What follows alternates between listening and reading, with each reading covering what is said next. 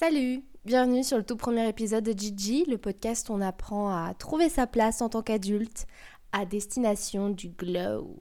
J'espère que t'es bien installé ou au calme pour ce premier voyage ensemble. Je suis Loulou et cet épisode c'est un petit peu une intro pour que t'apprennes plus à me connaître. C'est pas juste j'arrive là, je balance mon truc, tu m'écoutes vite fait. Ah, c'est pas du tout le but. Mais faut quand même poser les bases. Alors voilà mon histoire. Vous êtes bien sur la messagerie du karma. Laissez-moi un message après le.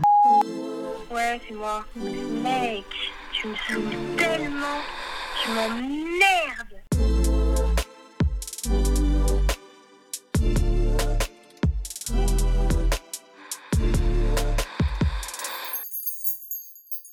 Pour faire rapide, je suis la blonde de ta bande de potes. Je suis celle qui sourit tout le temps et qui parle pas beaucoup d'elle. Celle à qui on se confie et qui prête souvent son épaule, mais qui met jamais ses conseils en pratique. Celle qui part sur un coup de tête parce que ben c'est plus chouette, mais qui assume moyen les galères derrière. Et aussi celle qui serre les dents parce qu'elle veut pas montrer que ça va moyen. Voilà, ça c'est moi. Je suis aussi le genre de nana qui a plein plein de rêves. Des modes de vie rêvés mais qui collent pas trop avec la réalité. Celle d'être une grande personne. Tu sais, celle qu'on voit tout autour de nous et qui s'appelle adulte. Enfin, il y a encore un an, je suivais le schéma classique de la vie d'une grande personne. Je sortais de mon petit master de journalisme avec un bon bac plus 5. Je venais de signer un premier contrat dans une grande boîte. Sur papier, euh, c'était la classe absolue. Jusqu'au jour où le karma se lève. Il a pas passé une bonne nuit. Genre, euh, il est pas de bonne humeur. Il prend son café, ça suffit pas. Aujourd'hui, c'est une mauvaise journée. Et donc, du coup, il veut faire des bêtises. Mais nous aussi, on connaît le principe des bêtises. On veut faire chauffer la carte bleue, donc on s'improvise une journée shopping. On veut un nouveau tatou ou un nouveau piercing. Ce soir, on sort et on se la colle. Les bêtises, on connaît. Mais le karma, lui, non. Lui, il prend son globe où brillent tous les petits humains, c'est-à-dire vraiment beaucoup, et là, il pointe au hasard. Et il fait la bim là, toi là. Toi, tu vas prendre cher aujourd'hui. C'est ton jour, je suis là pour toi. Tu veux savoir sur qui l'a pointé, monsieur le karma, ce jour-là? Bah, sur Loulou. Et donc, en plein été, pendant une belle journée ensoleillée, je bossais et la bêtise du karma m'a touchée. Pas en plein cœur, heureusement, mais en plein pied. Une jolie voiture bleue a décidé d'imiter une boule de bowling et de renverser, euh, ou dégommer, mon pied gauche. Non sans dramatiser, c'est surtout un concours de circonstances, une question d'emplacement et de secondes. J'en ressors avec pas le pied mais la cheville qui est complètement destroy. J'ai des fractures de partout, je te passe le côté médical parce que j'y connais rien. Mais s'ensuit toute la procédure un peu normale, opération, plâtre. Pour simplifier, je vois pas la lumière du soleil pendant deux mois, si ce n'est pour aller d'un endroit à un autre, surtout pour aller à l'hôpital. Physiquement, je mets du temps à reposer le pied par terre, je mets du temps pour euh, déplier mon pied sur le sol, et je mets encore plus de temps pour remarcher. Tout ça étalé sur six mois.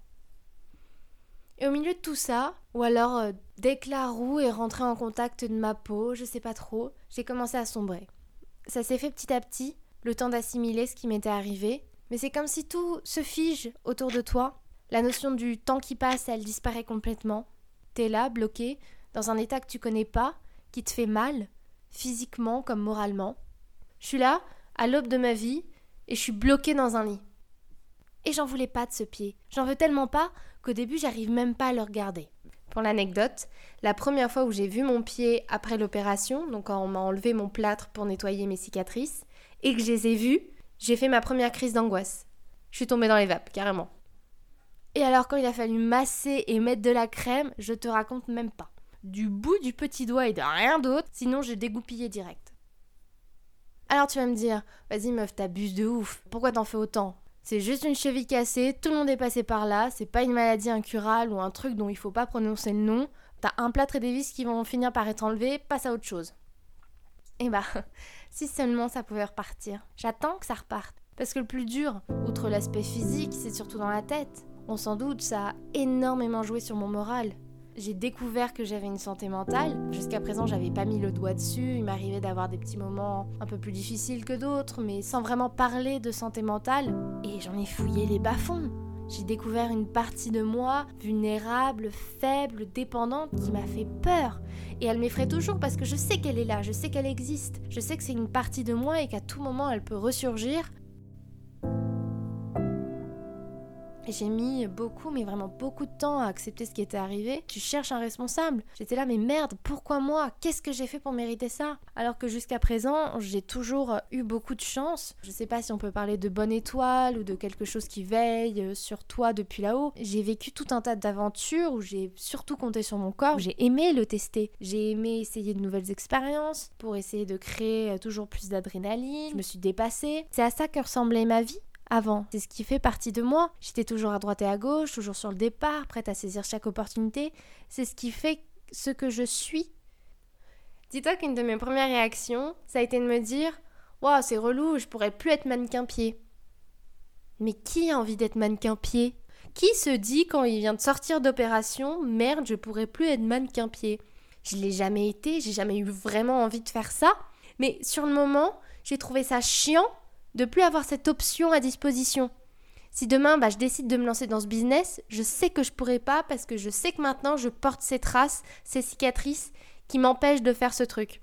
Et je sais pas comment l'expliquer, mais ça me saoule. Et en plus de pas pouvoir être mannequin pied, il y a cette image qui tourne en boucle dans ma tête et qui me hante, celle de cette roue et de ma cheville qui disparaît. Je me souviens de la douleur qui est un peu fulgurante et de cette peur que je connais pas. Mais je sais que pendant très longtemps, j'ai été dans le déni le plus complet. Sur le moment, quand ça arrivait, j'étais tellement chill, tellement en mode ouais, mais moi ça m'arrive pas ce genre de choses. Moi je suis un bonhomme, regardez, je me mets debout, je te souris, je te tchatche, que les pompiers, ils m'ont dit mais vous inquiétez pas, c'est sans doute une entorse, en deux semaines à tout casser, vous êtes sur pied. Eh ben non, monsieur. J'espère que vous ne souhaitez pas être docteur parce que là c'était un très mauvais diagnostic. Le patient est mort. Salut non, j'en ris, mais euh, ça me fait un peu de mal de l'évoquer à haute voix parce que c'est la première fois que je le verbalise autant.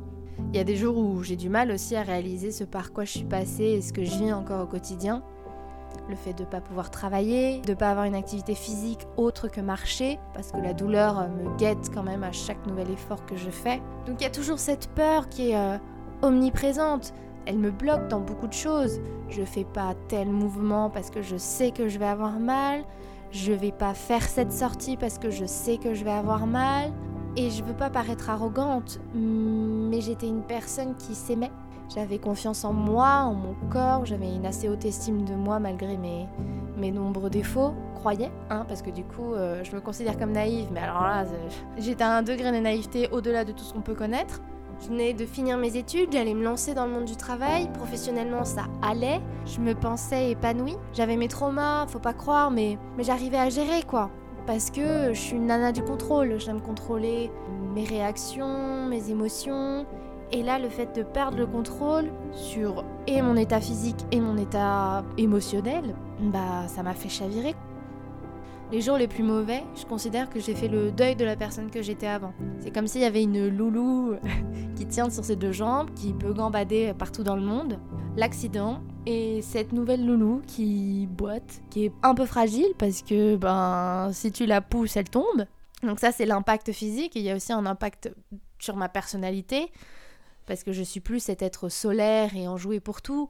Et ce qui est très dur, je trouve, c'est quand tes proches s'en rendent compte je sais que euh, au début, j'affichais mon mal-être euh, seulement devant le miroir. Quand je me regardais, je savais que ça allait pas. Dès que j'allais voir des membres proches, des amis, de la famille, c'est comme si je portais un masque et que euh, je devais montrer que ça allait, que je gérais encore, que j'étais encore dans ce contrôle et que les choses allaient bien. Jusqu'au jour où on m'a dit hmm, Je sens que t'es plus triste. Hmm, il y a quelque chose de mélancolique qui s'accroche à toi. Hmm, ton regard, il a changé. C'est comme si tu t'accrochais à l'image et à une personne que tu étais avant et qui n'est plus aujourd'hui. Je pouvais plus continuer à prétendre être quelqu'un que je ne suis plus. Je vais te présenter un personnage récurrent de ce podcast. C'est pas prévu qu'elle intervienne, mais on va souvent la citer. C'est ma mère ma mère qui m'a élevée, qui vit à l'étranger aujourd'hui, mais qui est supposée être la personne qui me connaît le mieux. Donc, ma génitrice a la brillante idée de me dire, vraiment quelques jours après l'accident, quand j'étais bien défoncée aux antidouleurs, que j'essayais encore d'assimiler ce qui venait d'arriver, que je devais prendre l'accident comme un signe, que je me trompais de chemin de vie et que je devais en profiter pour me trouver spirituellement. Ouais, t'as compris? T'as compris au silence hein, comment j'ai pu réagir. Ouais. Ben, j'avais envie de tout péter, hein. Évidemment dans le périmètre de mes bras, hein, parce que je le rappelle, avec mon gros plat, je suis couché le pied en l'air, donc il euh, n'y a que les bras qui peuvent agir. Quelle pression Donc là, je suis censée activer quelque chose physiquement pour que mon corps se répare. Je suis censée tenir moralement et en plus, il faut que je m'éveille spirituellement. Mais en fait, vous voulez que j'y reste? C'est ça. Autant vous dire que de longs mois sont passés avant que je me penche vraiment sur la question et que je prenne assez de recul et que ça aille mieux aussi dans mon quotidien pour que je commence doucement à rentrer dans ce processus d'éveil. D'où la création de ce podcast, parce que c'est avec lui que je vais euh, continuer cet acheminement personnel et collectif, puisque je vais vous le partager. Et avant, j'étais tout simplement pas prête. J'ai aussi vraiment l'impression de repartir de zéro concernant mon estime personnelle, euh, ma confiance en moi et de devoir coupler tout ça avec mes nouvelles peurs et mes nouvelles angoisses. J'ai la sensation que je dois réapprendre à vivre avec moi-même, réapprendre à me connaître. Parce que vivre en colloque forcé avec un inconnu qui fait pas d'efforts, je sais pas si t'as déjà tenté l'expérience ou si t'es actuellement là-dedans, mais flemme, genre grosse flemme. Et je trouve que ce processus de découverte de soi est lié avec un package, à savoir déterminer aussi la place que tu veux occuper dans la société et ton rôle. Zéro pression. Parce que, est-ce que c'est pas en ayant connaissance de toutes ces cartes-là qu'on peut réellement commencer à jouer et jouir de la vie? Je sais pas. Tu vas voir, ici on va dire à haute voix plein d'hypothèses. Parce que si on est ici pour trouver des solutions au tracas du quotidien ou après une épreuve douloureuse, va falloir poser des questions, des tas de questions. On trouvera pas toujours la réponse, peut-être des solutions à court terme, en attente de mieux, mais déjà on va les formuler et je pense, j'espère, que ça fait partie du processus pour aller mieux. Ormesson a écrit dans son guide pour les égarés que derrière les accidents de notre vie, les motifs et le sens de notre passage sur cette planète nous restent très obscurs. Top Donc on ne trouvera peut-être jamais les réponses à toutes nos questions. Nice Mais on peut déjà au moins être reconnaissant vers nous-mêmes et fiers parce qu'on est assez curieux pour se les poser. Évidemment, et ça Ormesson le dit aussi, l'explication la plus simple et qu'on entendra le plus des autres, c'est qu'on se prend trop la tête. Merci mec, merci. Mais je pense contrairement qu'on peut être acteur de sa vie qu'en se les posant, en n'étant pas passif en fin de compte. Par exemple, je sais que je ne veux et ne peux pas me contenter d'une vie pépère toute tranquille. J'ai toujours voulu faire quelque chose d'exceptionnel, qui laisse une trace. Oh, je sais pas pour qui je me prends. Et je prétends pas du tout que ce podcast sera ce truc exceptionnel. Mais bon, tu sais, les rêves de gamine. Mais je pensais toujours que j'avais le temps. Le temps de grandir, le temps de mûrir, celui de vivre assez de choses, le temps d'être innocente, un autre temps pour être plus coquine, enfin plein de temps, plein de mini-temps. Et en fait j'avais tort, on n'a pas du tout le temps. Ou du moins on t'en laisse pas. Parce que après tu t'enfonces dans ce marécage de flemme ou d'ennui ou dans un schéma qui ne te convient pas et tu restes passif de tout. Oh là là, J'espère que je t'ai pas fait peur avec mes grandes tirades. Mais en tout cas, on part de quelque chose vers une destination qui est inconnue. Mais il y a une phrase qui se veut un peu philo et qui dit que c'est pas la destination qui compte, mais le chemin. Ouais, ben j'espère que t'as tes meilleures chaussures de marche et un bon kawaii parce que ça va être long. Mais je suis sûre qu'on arrivera à quelque chose. Je sais pas encore quoi, je sais pas à quoi on va ressembler, mais ça va être cool. Ça va être trop cool. Je te dis pas encore de quoi on va parler dans le prochain épisode, tu vas voir, euh, on a abordé plein de sujets aujourd'hui sur lesquels on reviendra un peu plus particulièrement tout au long des épisodes. Et il y a des surprises aussi qui vont arriver, donc j'ai pas trop envie d'en dévoiler maintenant. En attendant lundi prochain, je t'invite à t'abonner et à activer la petite cloche pour recevoir la notification qu'un nouvel épisode est disponible. Merci, merci, merci de m'avoir écouté jusqu'au bout. N'hésite pas à me donner ton avis ou juste à m'écrire pour me dire ce que t'en as pensé sur le compte Insta de Let's Gigi Podcast. Passe une bonne semaine et see you bientôt. Ciao